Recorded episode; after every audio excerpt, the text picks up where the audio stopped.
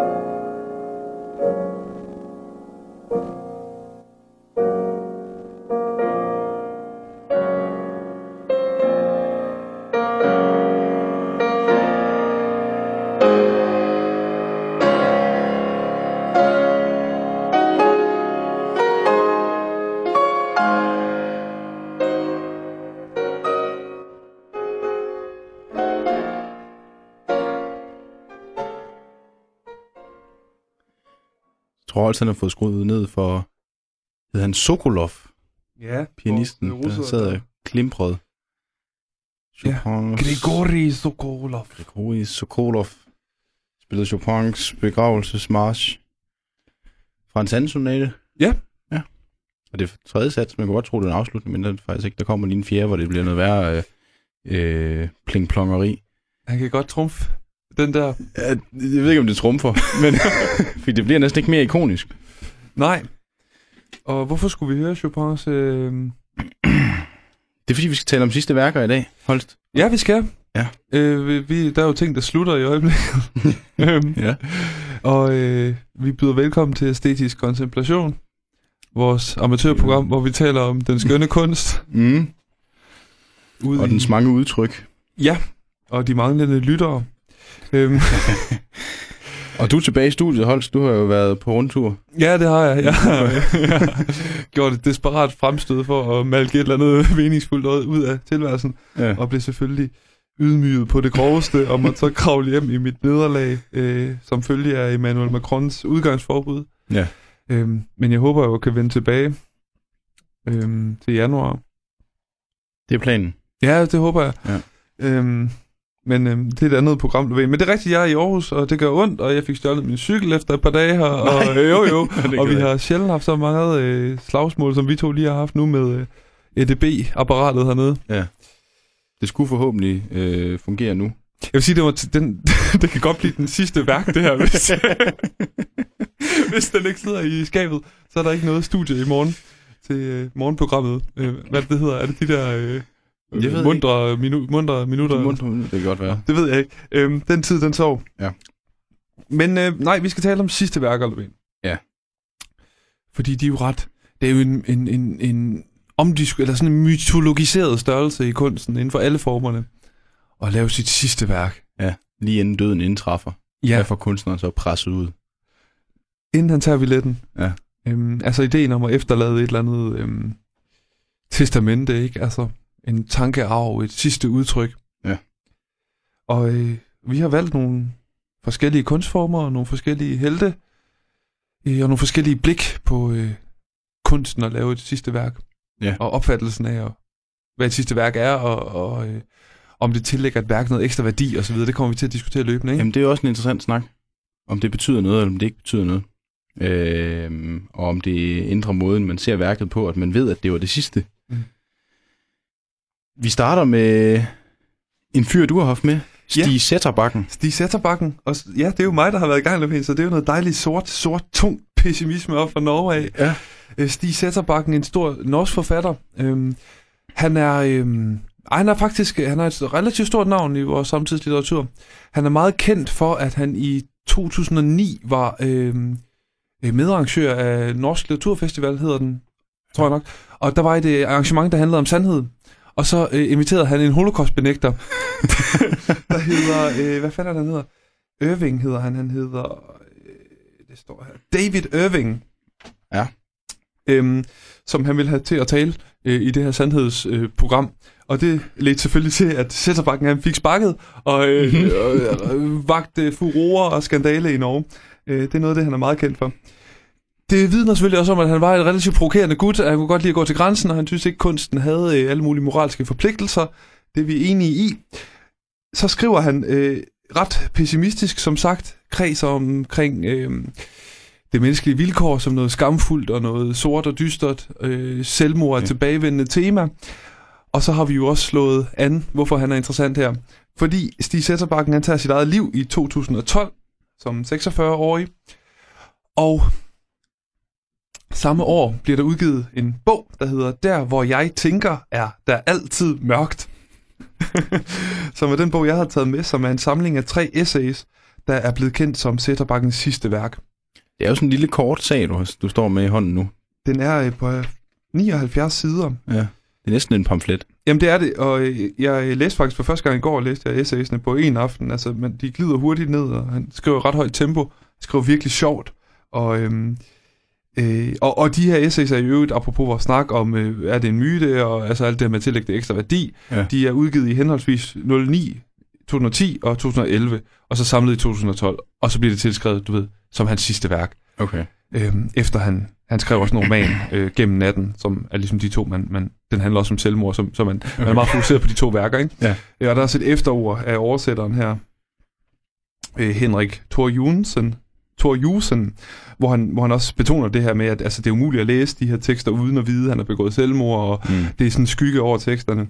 Hvilket det til dels også er, fordi han kredser om øh, selvmordet, øhm, men jeg synes langt fra, det er det dominerende øh, i de her essays.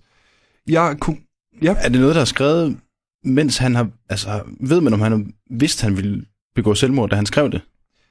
Øhm, hmm, det er jo, altså, jeg er jo ikke sætterbakken ekspert, Nej. Og øh, det er et godt spørgsmål, Lovén. Som sagt, så det seneste essay er fra 2011, og det ender med sætningen, skrive er det, man gør, når man ikke elsker. Øhm, som Mhm. faktisk er ret fed.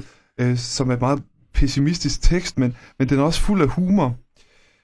Og øhm, altså det er jo ikke sådan, jeg læser det her essay, hvis jeg, hvis jeg læste det i, i, i, i politikken, og så vil tænke, i morgen der hænger han sig. Okay. Altså, så, så, så tung er den heller ikke, altså også fordi det er så præget af humor. Ja. Øhm, jeg synes, det minder meget, øh, det sagde jeg også inden, det minder meget om Thomas Bernhardt, mm-hmm. som jo også har tendenser i, i den retning, ikke? Altså Ja. øh, virkelig øh, øh, kredser omkring øh, Østrigs forfatter fra Salzburg. Pessimist af Guds nåde. Og pessimist af Gud. og noget af det sjoveste, der eksisterer på skrift. Øhm, Ja. Hans øh, selvbiografi, der er ikke øh, med, med, med lysten til at hænge sig ind i kosteskabet og, Ja. og så videre. øh, og, og øh, det forfølger også træfældning og sådan noget med, med hende her øh, kvinde, der hænger sig selv. Jeg kan ikke huske, hvad hun hedder. Nej, men, Men, men også et tilbagevendende tema, ikke? I, ja. I undergængeren, der, der er jo også en af dem, der vil gå selvmord, så vidt jeg husker. Øhm, så nej, Lovén, jeg ved ikke, om man, man sådan tænkte, at, øhm, at, at nu gør han alvor af det. Han var jo også familiefar og sådan noget, havde kone og... Øh, det er selvfølgelig måske der, det gik galt, ikke? Men øhm,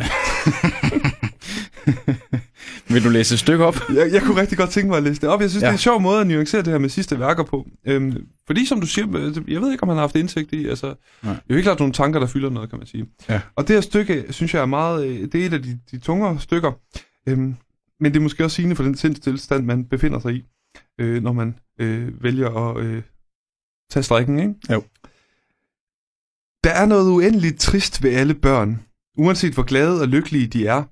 En sorg på forhånd, hvis det går an at bruge et sådan udtryk. Hvor skulle den ellers komme fra, hvis ikke fra alt det, som venter dem? Det at have været barn er vores store sorg i livet. Vi går jo rundt og bærer på et dødt barn, helt indtil vi dør. I den forstand er det allerede for sent at tage livet af sig, eftersom man, i det man kommer så langt som til at ønske sin egen død, allerede er død. Det er måske grusomt at måtte indrømme det, men livet kommer altid selvmorderen i forkøbet ved allerede at have dræbt det i ham eller hende, som kunne have holdt ham eller hende i live. Allerede, det er meget bernhardsk. Ja, det, ja, det er virkelig. Øh, Selvmordet er sådan set selve definitionen på den nyttesløse handling, snydt for alt, selv for den unytte, som motiverer den. Forestillingen, romantisk, om en sidste tilbageværende mulighed for at gøre noget ved det hele. I betydningen at kassere selve forudsætningen for at gøre noget ved noget som helst, det vil sige ens selv og ens eget liv. Sandheden er, at der ikke er noget at tage livet af, fuldstændig på samme måde som der ikke er noget at leve for, ikke noget tilbage, hverken liv eller død. Og så slutter han af her, øh, der kommer sådan en lille stjerne. Hvis der er nogen opgaver tilbage til digtningen, noget den kan, som intet andet kan, må det være at tage denne sorg, selve umuligheden af at leve, som samtidig også er umuligheden af at dø, på sig til fulde, og forsøge, hvis det er muligt, at gestalte den og reflektere over den, gerne med en indlevelse blottet for hensyn af nogen art. og det hedder jo ja. umuligheden af at leve, det her essay. Okay, det er oplagt. Det er sjovt, det er, Thomas Bernard taler jo netop også om den der med, at barndommen, at, at det er jo sådan en lille glædens tid, og så bliver, bliver den, så vågner man op, eller det, den der uskyldighed bliver reddet fra hinanden. I, i hans udlægning er det jo øh, gerne institutionerne, skolen ja. og gymnasiet, og, og så den, den ubehagelige Salzburger luft, han er meget efter. den kvæler en hver kreativ impuls. ja, det gør den. Men det er igen det der med, at barn, med barndom, det er interessant, at, det, øhm, at der er sådan en alvorlighed, der går op for en, når man lige pludselig bliver ældre. Ja, ja du er død på forhånd. Altså, øhm, ja. I øvrigt sjovt, du siger det med alvor. Det her essay handler også meget om, øh, hvordan han er svært ved at tage livet alvorligt. Og sådan, sådan, han, han, han, altså, han er meget barnlig, han opfører sig selv som barnlig. Og sådan, øh, Ja. Øhm, der er sådan noget med, sådan noget med klimaforandringer, så han kan ikke helt tage det alvorligt, og altså, sådan, han vil gerne, men altså, sådan, det, jeg, jeg, altså, øh, jeg tænker meget på Thomas Bernhardt, der siger, alt er latterligt, når man tænker på døden. Mm. Altså, det er meget det, der, der spørger hos de sætter bakken Ja. også, at Helt klart. det er svært at finde værdi i noget. Øhm, skal, må jeg lige tage det andet, der jeg læste op inden? Ja, gør Øh, det. Det er så fra et andet essay. Øh, det er det sidste, som hedder øh, Det frygtindgydende. Det er, det er faktisk en skidegod tekst, som handler om øhm, øh, n- lidt det, du siger med barndom, men når man opdager sig selv, og når man opdager katastrofen ved, at man er i, i live, og ja. hvor meningsløst det er, og det absurde, som vi også har talt lidt om med Mark øh, i et andet afsnit. Mm-hmm. Øhm, øh, men, og så, han siger også, øh, Han siger, i den for, i vis forstand er, det, er der tale om et elite, elite-fænomen. Altså det at, at skamme sig over sig selv og tilværelsen og sådan noget. Fordi hvis man er, øh, er man dum som en dør, er man på sin vis heldig, i det man dermed heller ikke er intelligent nok til at forstå, hvor dum man egentlig er. Øh, så, så nogle ting er han ude i. Ja, Nå, undskyld, men det jeg vil læse for dig, det er øhm, erindringer lige så behagelige som... erindringer lige så behagelige at dvæle ved, som det vil være at få trukket pigtråd gennem tyndtarmen. Øh, det er altså oplevelsen af at have erindringer af at have levet et liv og bære rundt på sig selv og så Ja. videre, ikke? Og så har han den der, åh gud, åh gud, åh gud, åh gud, åh gud, åh gud, åh gud, åh gud, åh gud, åh gud, åh gud. Sådan går jeg gennem livet og kvidrer som en hjerneskadet drossel. øh, det det bliver, når jeg endelig får mandet mig op til at begå det hovedbegrundelsen for mit selvmord. Mm-hmm. Den der veksel mellem øh, sort, sort humor og, og, og dyster alvor i, i, Ja. i tilbagevenden hele tiden til selvmordet, øh, synes jeg er enormt spændende. Jeg kan virkelig anbefale øh, den essay-samling der. Ja, ja, ja. Den er ret fed. Din gamle øh, underviser, Søren Faut, Ja. sagde på et tidspunkt til et oplæg jo til, at melankolien er latterens klangbund. Ja. Og det, bliver den, det, det er den jo i høj grad ved Stig Sætterbakken, lød det som om, og er det jo også ved øh, Thomas Bernhardt. Det synes jeg er en god øh, sammenfatning. At, at det er virkelig skrevet for et mørke, det her, ikke? Jo. Men det er også noget, man griner fra, på en eller anden måde. Ja. Øhm, han har faktisk, altså, der, der, der er sådan en charmerende selvironi i det der også. Ja. Som, øhm, ja. S- altså, det, det, og hele vores koncept i dag, ikke? det er jo vildt at tænke på, at han så faktisk tager sit eget liv. Ja. Øhm, fordi jeg kan godt lide den stemme i Jesus. Jeg synes, han er sympatisk, jeg synes, han er, han er sød, jeg synes, han er sjov, og altså... Øhm, det, altså, det, vi taler jo meget om kontekst, det kommer vi til at tale meget om konteksten, ikke? At, at det gør et eller andet ved læsningen. Det, mm. det kan godt knuse en lidt.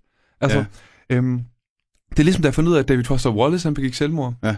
Efter jeg havde læst hans essay som Federer, altså øh, tennisspiller Roger Federer, sådan, hvor begejstret han er for ham, ligesom en lille dreng og sådan noget, ikke? og så finder ud af, at han bare har skudt sig selv. Altså, Ja. det er svært at forene de to øh, bevidstheder.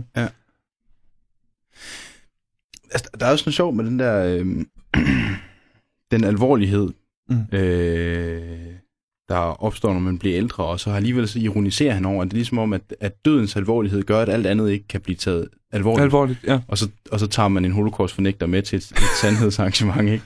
Det synes jeg, mm. jeg synes, altså sådan, konceptet er egentlig meget fedt udenbart. Ja. Altså at diskutere, hvad sandhed er for noget, og så... Og så tage en med, som alle er enige om ikke... Ja. Det er i hvert fald lort, det der ikke. Det kan vi ikke bruge i vores uh, diskussion af det sande. Øhm, men Lovén, det leder jo lidt over... Det leder så over til Tchaikovsky, Ja, det gør. Øh, russisk komponist. Ja. Øhm, og det er hans 6. symfoni i 4. sats, vi skal høre. Øh, noget, sidste øh, to minutter, noget af den stil der. Øhm, det sjove ved den symfoni, det er, at man er, man er ret sikker på, at, øhm, at Tchaikovsky, jeg ved ikke, om det er sjovt, men det er i hvert fald en... en Sætterbanken vil synes, det var sjovt. ja, det vil jeg nok synes. altså, Tchaikovsky var ulykkelig homoseksuel i Rusland. Ja. Øh, og det er jo ikke sjovt at være homoseksuel i Rusland. Øh, ikke på det tidspunkt, han levede, og formentlig heller ikke i dag. Nej. Øhm, og øhm, han døde få dage efter uopførelsen af den 6. symfoni her. Øh, og den slutter på en måde, der er atypisk for øh, Tchaikovskys andet musik. Mm. Mm. Øh, og det er derfor, den er, den er interessant at høre, fordi at det, en- man kan nok godt påstå, at man kan godt høre, at manden havde tænkt sig at begå selvmord, da han skrev stykket. Mm. Mm. Og det er et, et øh, sidste værk, som også er et, et, et værk, han har skrevet i en bevidsthed om, at han dør. Det er et farvelværk. Øh, og det synes jeg også godt, man kan høre på det. Mhm. Øh, vi hørte det inden, og der, der er sådan en... Øh, det, det klinger ligesom ud ved lyden af, at hjerteslag, der langsomt stopper. Sådan kan man i hvert fald godt høre det. Det er ret fed detalje. Ja. Altså, det kan godt vi skal, det kan, måske skal man skrue lidt op, når man hører det. Øh, Det er muligt, for det, det ligger meget til lavt. Ja, det Ja. ligger meget, meget dybt. Øhm, men ja, altså, øh, Tchaikovsky, han er jo enormt, altså, den her død er jo sindssygt mytologiseret, ikke? Ja. Øhm, vi talte jo om det inden, at, at, at, at der var øh, kolera i, i Rusland, og, og fortællingen ja. går jo på, at han drikker et glas vand, ikke? Jo, som skulle være, altså, det, var, det var forklaringen til at starte med, at han drikker et glas vand, og som uheldigvis var forgiftet med kolera, så døde han af det, og det var ikke bevidst. Ja. Øh, men man er efterfølgende ligesom, det, ideen om, at han ikke skulle være bevidst om, for det første, hvilke steder der er øh, forgiftet med kolera. Mm. Altså han måtte have været bevidst om, at det vand var forgiftet. Mm, mm. Øh, og der, der er der også nogle, øh, nogle versioner, hvor han selv forgifter vandet, altså Ja. hælder noget i, som han dør af. Ja. Øh, støtter også på en, hvor det var arsenik i stedet for. Ja. Øh, men hovedpointen er jo i hvert fald, at det er en mand, der begår selvmord. Og her er så hans, øh, hans sidste værk, som vi fader ind nu. Med den store tekniker her.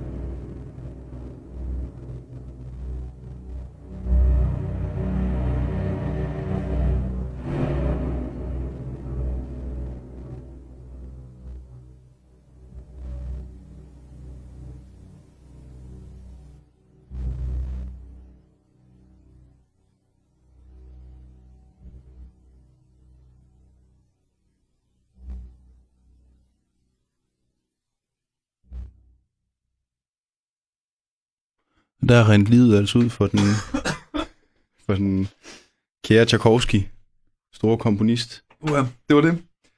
Jeg tror også, der var lidt kolera i mit, øh, i mit vand der. Øh, pissefedt. Jeg håber virkelig, man har hørt det.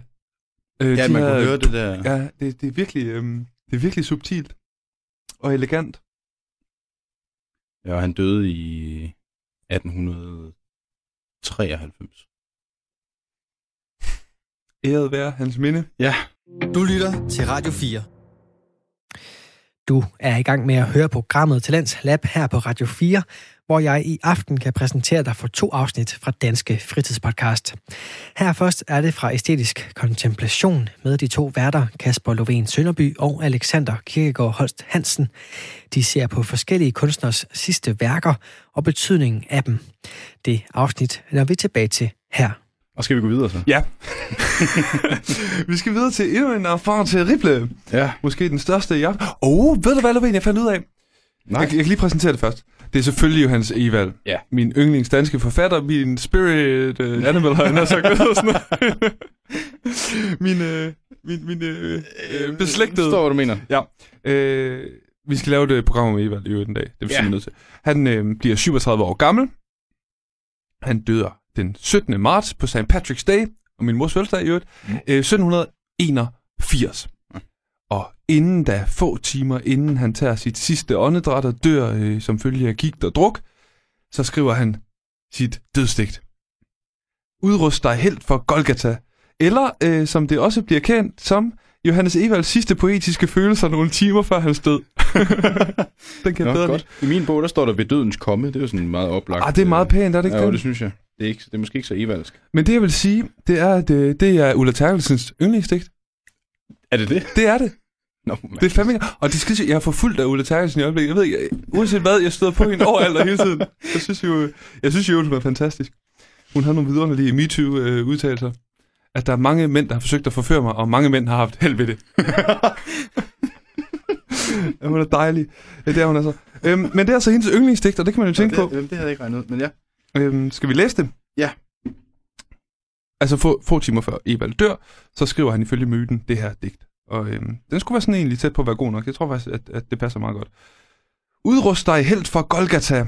Golgata er jo bjerget, hvor Jesus han bliver korsfæstet. Så hvem bliver det refereret til her? Jesus. Ja. Ja, det er ham, øh, hvis man har været i kirke, så er det ham, der hænger over alderet på, øh, på korset Ja. med søm i armene, hænderne. Ja.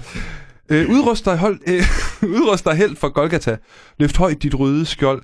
Til søn og skræk, du ser det, ja, angriber mig med vold. Udstræk dit glavind i din harm mod dem, som trodser dig.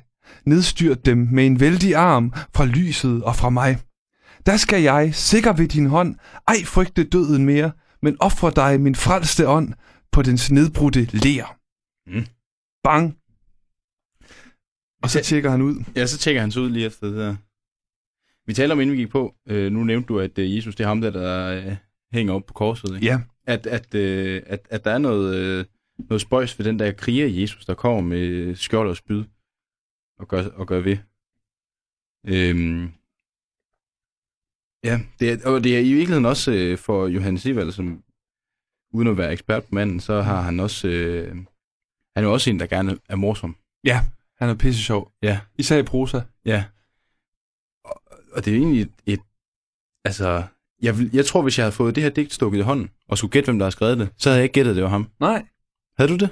Øh, nej, det ved jeg sgu ikke, Lovén. det, det, det, er jo, det er jo svært at gætte. Nå ja, men Øhm. synes du, det smager sådan helt vildt meget af Evald, det der? Synes du, man kan mærke, at, at døden har været inde og prikke til ham, så hans øh, dækning fik et andet udtryk? Nej, men jeg skulle til at sige det, du siger med, at, at der er noget sjovt. og Jeg synes jo, det er jo ret munter, det er virkelig. Altså, det er jo, det er jo opløftende digt, det her. Ja. Også det, du siger med Jesus-skikkelsen. altså, det er jo skrevet i sådan en pietistisk sammenhæng, hvor Jesus, han som regel var en øh, lidende øh, figur, ikke? Altså, øh, undskyld. Der er Der er en eller anden lyd. håndværker. Øh, Ja. ja. Øhm, hvad fanden foregår der, Lovén? den stopper lige om lidt, den er her nogle gange.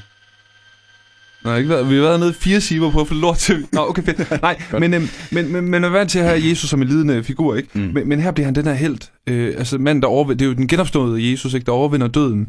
Og det er den, som Evald, han, han, han vil have fat i, ikke? Altså kom op og, og, og, og, som du siger, med, med, med, med sablen, og, eller hvad hedder det, med, med sværet og skjoldet, og, Ja, ja. og slår døden bort, ikke? Øhm, hvis vi når det, så kommer vi jo tilbage til Rilke senere, men, men lidt tungere udgang på livet her. Ja. Men, men, men der er sådan en opstemthed i det. Øhm, det er da okay Evald, synes jeg, egentlig. ja, det er det måske. Men man kan sige, at Evald han har jo selv sagt, at han var munter i prosaen, og han var øh, t- tung og alvorlig i, i poesien. Okay.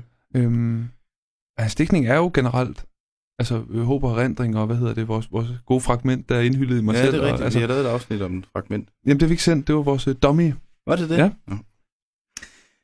Jamen, det skal vi næsten lave et afsnit om så. Det vil jeg meget gerne. Ja. Han har fødselsdag, eller han har, jo, han har fødselsdag om et par uger. En uge måske. Øhm, det er altså Evalds øh, bøn til Jesus der, og seks dage efter Evald han dør, der er en stor begravelse i København, og han får en virkelig fed begravelse. Og der bliver det her digt øh, delt rundt til, Ja. øh, til, til folk, der kommer for at hylde ham.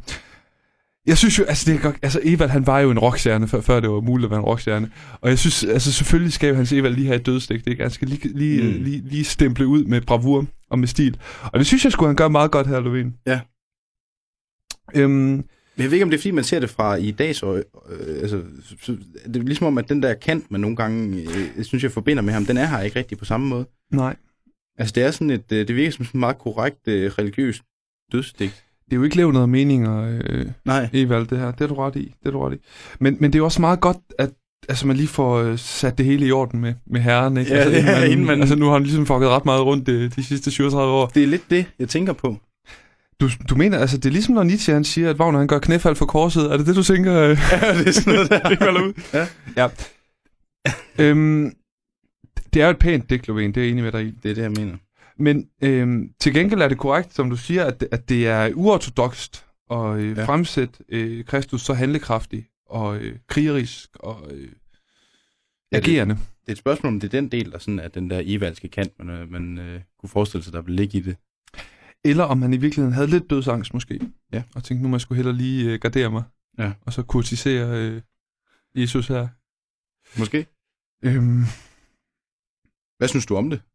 jeg synes ikke, det er Evals bedste værk. Nej. Øhm, jeg synes jo, jamen, jeg, jeg synes jo også, det er sådan lidt, altså det, det skriver jo, altså det er jo lidt traditionelt i virkeligheden, ikke? Ja. Evald er jo sjovest, når han bryder formerne og gør alt det, man ikke må. Og sådan. Ja. Øhm, men altså, jeg, jeg er da glad for, at han ender øh, i fattighed. Jamen, der er noget lidt fint ved, at han ender med at falde ind på formerne og sådan. Øh, ja. Jeg synes heller ikke det. Jeg kan bedre lide fragmentet i, Ja. fra vores dummy. Det, det synes jeg, vi skal vende tilbage til. Ja. Øh, det, det må vi lige have i, øh, i mente. Men Lovén, ved du, vi, kan du huske, hvad vi indledte vores dummy-episode med? Så vil jeg godt give en isvaffel bagefter, hvis du kan huske det. Var det kogen? Ja, det var. By the River Stark, kan jeg huske. Okay. øh, med Sharon Robinson. Og det er jo en meget fin overgang, fordi nu skal vi høre øh, en anden mand, der lavet et øh, dødsalbum. Ja. Leonard Cohen, han dør i øh, 2016. Jeg lå på gulvet derhjemme i min lejlighed, kan jeg huske, og Ja. meldte afbud til arbejde, og jeg kom ikke i, på universitetet og sådan noget. Øh, han døde. Og øh, det gjorde han den 7. november. Og 19 dage for inden, den 21. oktober, der havde han udsendt øh, albummet You Want It Darker, Mm. som bliver hans sidste værk, i hvert fald i levende live. Der er så kommet et postumt album bagefter, som jeg synes er bedre. Det er kontroversielt. Men, øhm, men øh, vi vidste ikke, at Cohen han skulle dø med det her album. Nej.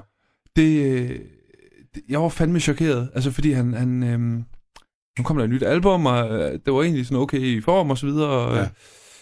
øh, og så dør han, altså simpelthen 19 dage efter. Det er et sindssygt mytologiseret album blandt Cohen-fans, det her. Ja. Og øhm, jeg synes, det, jeg, altså, det, det- det er et af de, jeg kan ikke høre det uden at tænke på, at Cohen er død. Altså, det, det er meget, meget svært ikke at, koble de to ting sammen. Og jeg synes jo ikke, jeg synes ikke det er det bedste Cohen-album. Og det tror jeg også er meget øh, kontroversielt at sige, men så, hvis man sådan helt nøgternt skulle se på det, øh, og, og skralde den der død bort, så ja. det er altså ikke det bedste, han har lavet. Men det får virkelig skænket noget tyngde af, at det er øh, det sidste At man ser det i konteksten af døden, der indtræffer der 19 dage efter. Præcis, Lovén. Ja. Og så kan man jo læse om øh, omstændighederne, hvis man har det på LP, at, øh, at, at han var helt smadret, han havde en masse rygsmerter, han sad i sin stue i LA, og hans søn tog sig af det hele, og han skulle bare øh, synge lidt ind i en mikrofon. Mm. Øhm, men det har været enormt vigtigt for Cohen at få lavet det her, øh, det her album. Og jeg synes, vi skulle høre øh, det sidste nummer, som er øh, String Reprise øh, over det nummer, der hedder Treaty, øh, som er nogle enormt smukke stryger, der, der bliver skudt ind nu. Og så slutter det med Cohen, der, øh, der messer i sin, øh, i sin evigt smukke røst. Skal vi ikke bare høre det, Lovén? Jo, det synes jeg.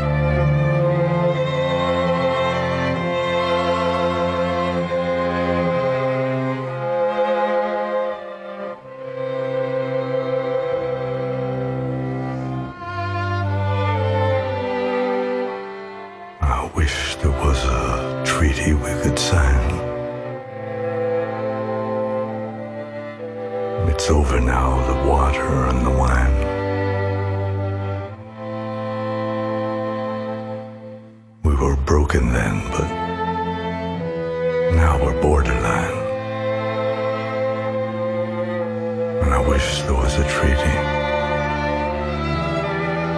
I wish there was a treaty between your love and mine.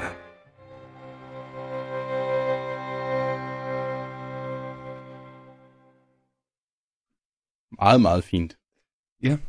Det var altså øh, det sidste, vi hørte fra kogen. Og, men man har jo ideen her, der, her kan man jo godt få ideen om sådan et afslutningsværk, synes jeg faktisk. Altså, Ja. det er næsten, altså den får virkelig på alle parametre. Sådan et langt strygearrangement, det har man jo ikke hørt før i kogens... Øh, Ja, så du produktion. tænker ligesom, at man kan høre på Tchaikovskis afslutning af med hjerterytmen der. fjerde sats med hjerterytmen, at det er noget atypisk for ham, og at det virker som om, han har været bevidst om, at, Ja. at døden snart kom, at det samme har været tilfældet for konen. Ja.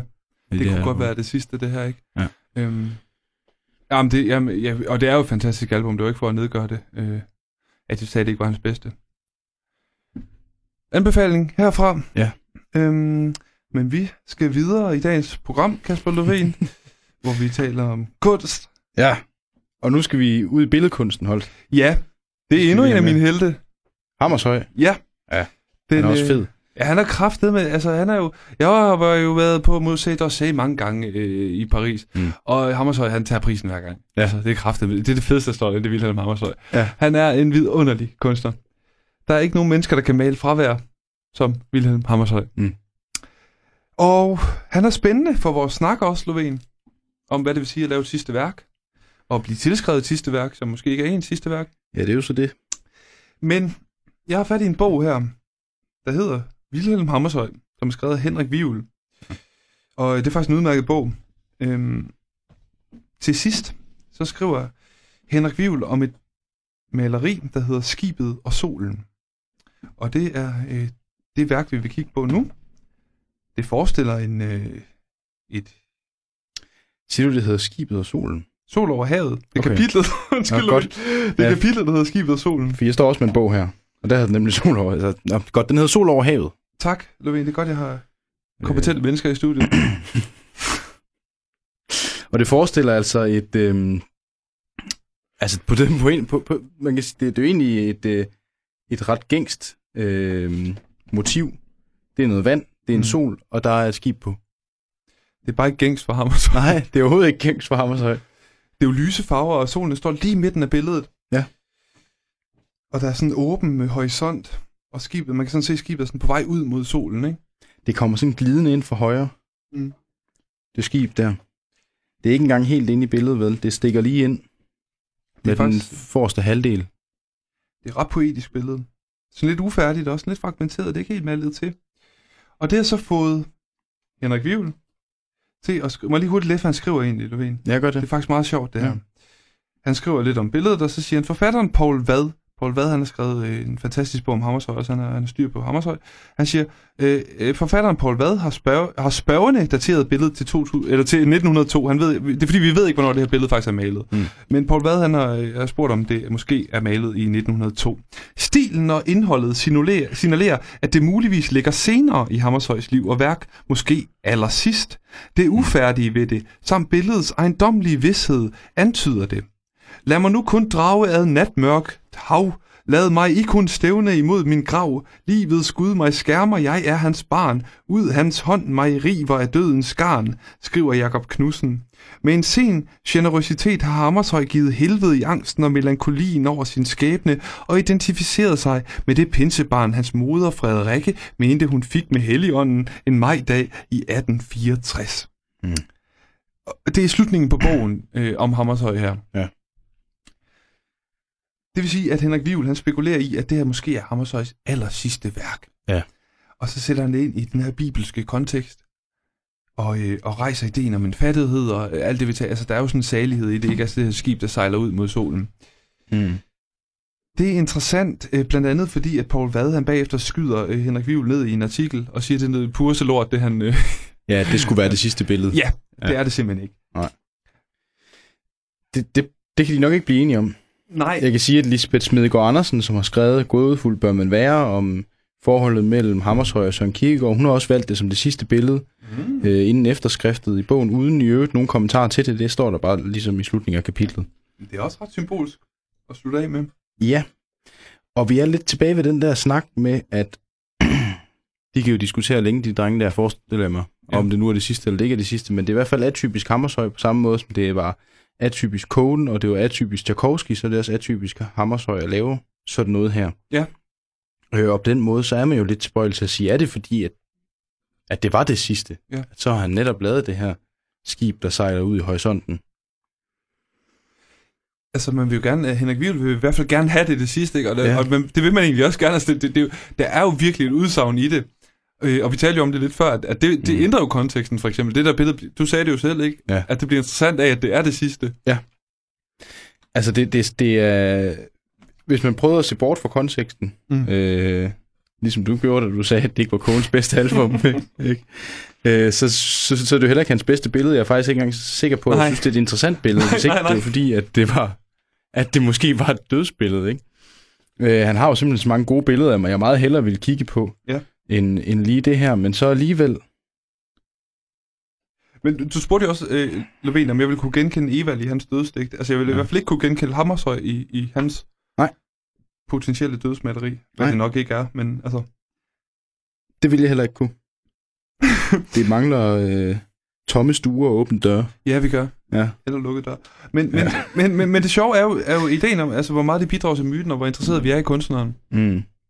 Øhm, Det åbner lidt for den diskussion med, om, om, om kunstværket skal ses som noget i sig selv, mm. eller om, man, om det er værd at forholde sig til den kontekst, det er blevet lavet i. Altså om, om det betyder noget, Mm. hvor kunstneren var, da kunstneren lavede det. Øh, og, og lige med det her billede, som jeg også siger, så, så giver det billedet noget, som det nok ikke har, når man, når man får den kontekst med. Mm. Mm. Øhm, om, det er, om det er en god eller dårlig måde at gå til et billede på, det ved jeg ikke, men jeg får i hvert fald mere ud af det, når, jeg, når man kender den kontekst. Men det er jo også det, altså det, det, det er jo kedeligt, det der med at sidde og, og tage et forfatterskab, og så prøve at sætte det en til en med, med forfatterens liv, og så prøve at rekonstruere det, Ja. og, og det handler om, Kamp Dixon har syfilis, eller sådan noget, ikke? Altså, Ja. det ser vi her. Altså, det, det er jo hurtigt blive en meget, meget forudsigelig og, og, og rimelig øh, kastreret læsning, ikke? Mm.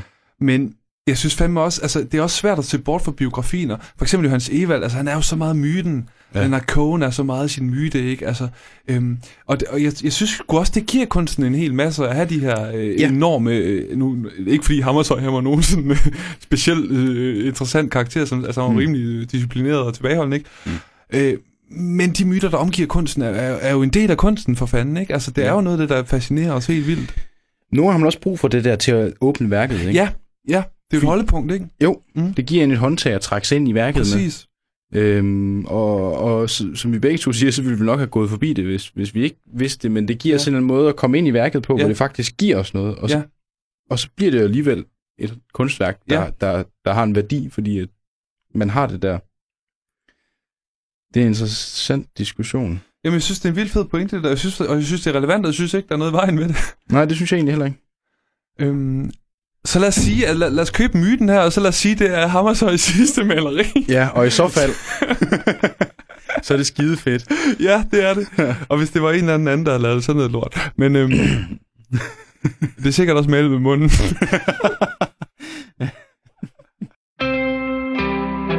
Du lytter til Talentlab med mig, Kasper Svendt. Vi er i gang med aftens første podcast afsnit her i programmet, som giver dig mulighed for at høre nogle af Danmarks bedste fritidspodcast med nye stemmer, fortællinger og måske endda nye holdninger. Denne første time byder på et afsnit fra Æstetisk Kontemplation, hvor Kasper Lovén Sønderby og Alexander Kirkegaard Holst Hansen præsenterer og taler om udvalgte kunstners sidste værker. Den episode vender vi tilbage til her. Hvem skal vi høre nu, Kasper Lovén? Ja, nu skal vi høre Dvorak. Det, Ja. Ja. Uh, endnu en myte. ja. Mm. Skal vi tale om, øh, om den, jeg. inden vi hørte Ja, skal vi ikke lige gøre det? myten om den 9. symfoni? Der er få mennesker, der kender deres egen død og ved, hvornår den kommer. Men hvis man er komponist, Så ved man godt, hvornår den indtræffer. yes, Og det er, når man øh, har skrevet sin 9. symfoni. Ja. Så krasser man gerne af bagefter. de dør på stribe. Beethoven. Mahler. Ja. Dvorak. Som vi skal, som vi Jeg skal kunne blive høre. Og, og vi kunne blive ved. og der er faktisk mange. Og det er en... Så er der øh, heller ikke flere, fandt vi ud af. Men altså, men, men det er sådan en af de der ting, hvor hvis man begynder at lede efter, øh, lede efter øh, øh, systemer og tendenser, så, har man, så finder man det nogle gange. Og der er øh, noget med de der øh, komponister, der dør der efter deres 9. symfoni, om det er så fordi, at det tager så lang tid at skrive symfoni, at det lige passer med, at man krasser af, når man når Det er til den det, eller? det er jo komponisternes klub 27, ikke? Jo, Ja. ja. det er det. Øh, og Mahler var så bange for det her. Ja. Nu nævnte du Mahler. At han, øh, da han skulle til at skrive, han har skrevet sin 8. symfoni, skulle til at skrive sin 9. Så, og han vidste jo godt. Beethoven døde. jeg kommer til at dø efter det her. Så øh, han besluttede sig for ikke at kalde sin 9. symfoni for en symfoni, og så kalder han det bare noget andet. Mm-hmm. Øhm, selvom den på alle lederkanter er en symfoni, så ville han ikke give den det navn, fordi at så ville døden indtræffe. Og han fik udgivet, det blev spillet, og han døde ikke, så han tænkte, han havde snydt døden. Ja. Ikke? Øhm, og så går han så i gang med den næste symfoni, fordi han tænker, jeg er klaret af Ja, det er slut, ja. ja.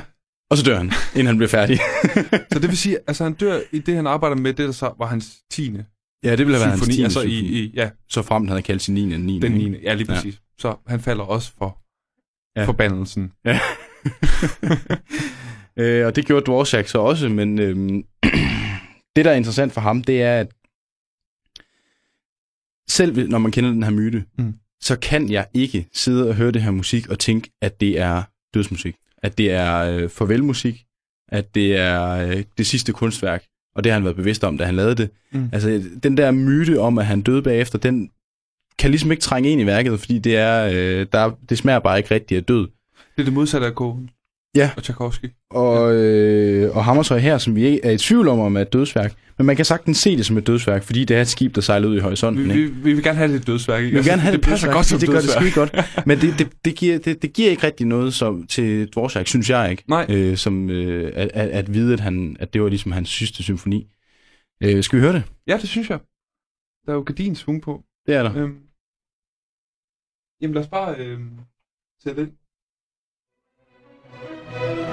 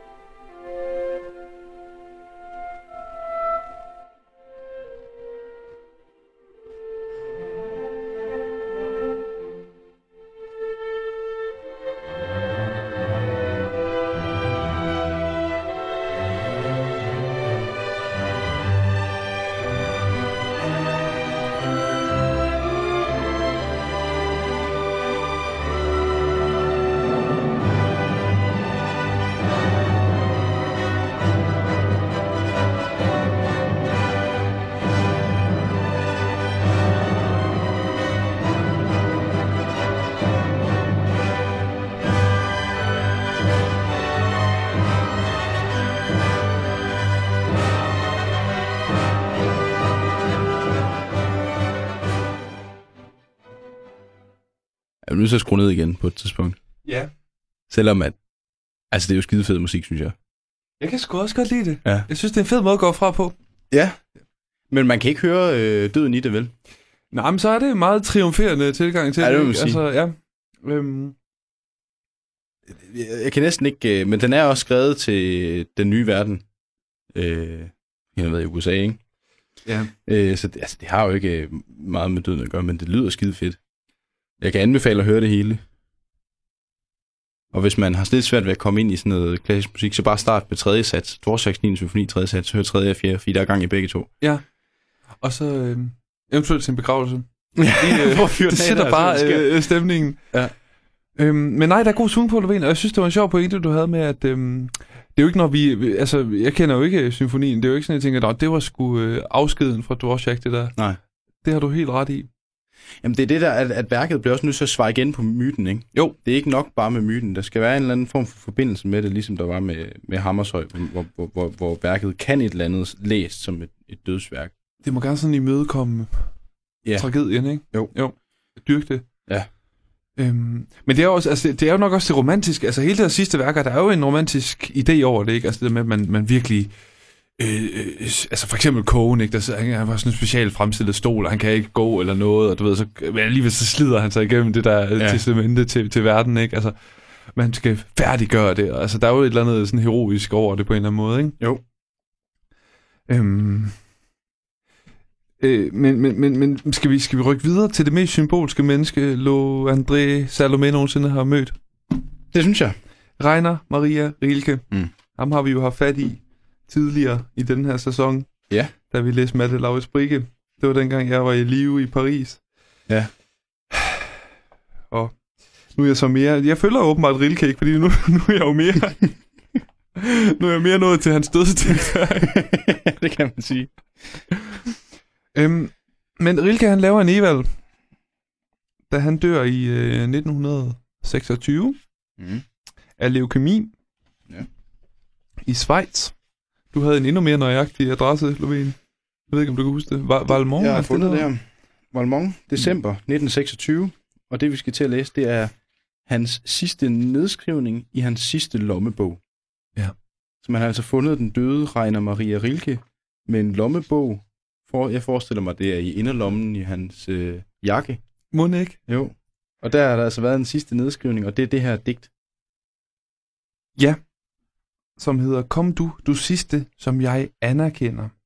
Det er faktisk meget sjovt, Lovén, med hans, øh, hele hans dødsleje der. Altså, han, han, han, han, øh, han var virkelig i smerter. Ja. Øhm, og han nægtede at, øhm, at tage imod mere smertestillende medicin, end hans bevidsthed ligesom kunne bære. Altså han ville være ved bevidsthed, han ville ikke, Mm. mm. han ville ikke blive forsløvet af, af medicinen. Han øh, insisterede på at have en sygepasser, der ikke vidste, hvem han var, altså øh, som ikke vidste, at han var digter.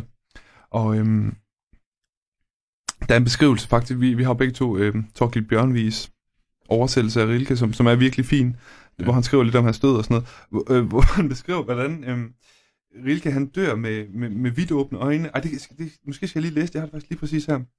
Gør det. Endnu en time før sin død, altså Rilkes død, havde han på det aftalte tegn trykket do, Dr. Hamerlis hånd. Det var sådan en aftale, de havde, at han trykker hans hånd, så ved han, at han er i live. Mm. Mm-hmm. Så en time før han døde, der havde han lige trykket lægens hånd.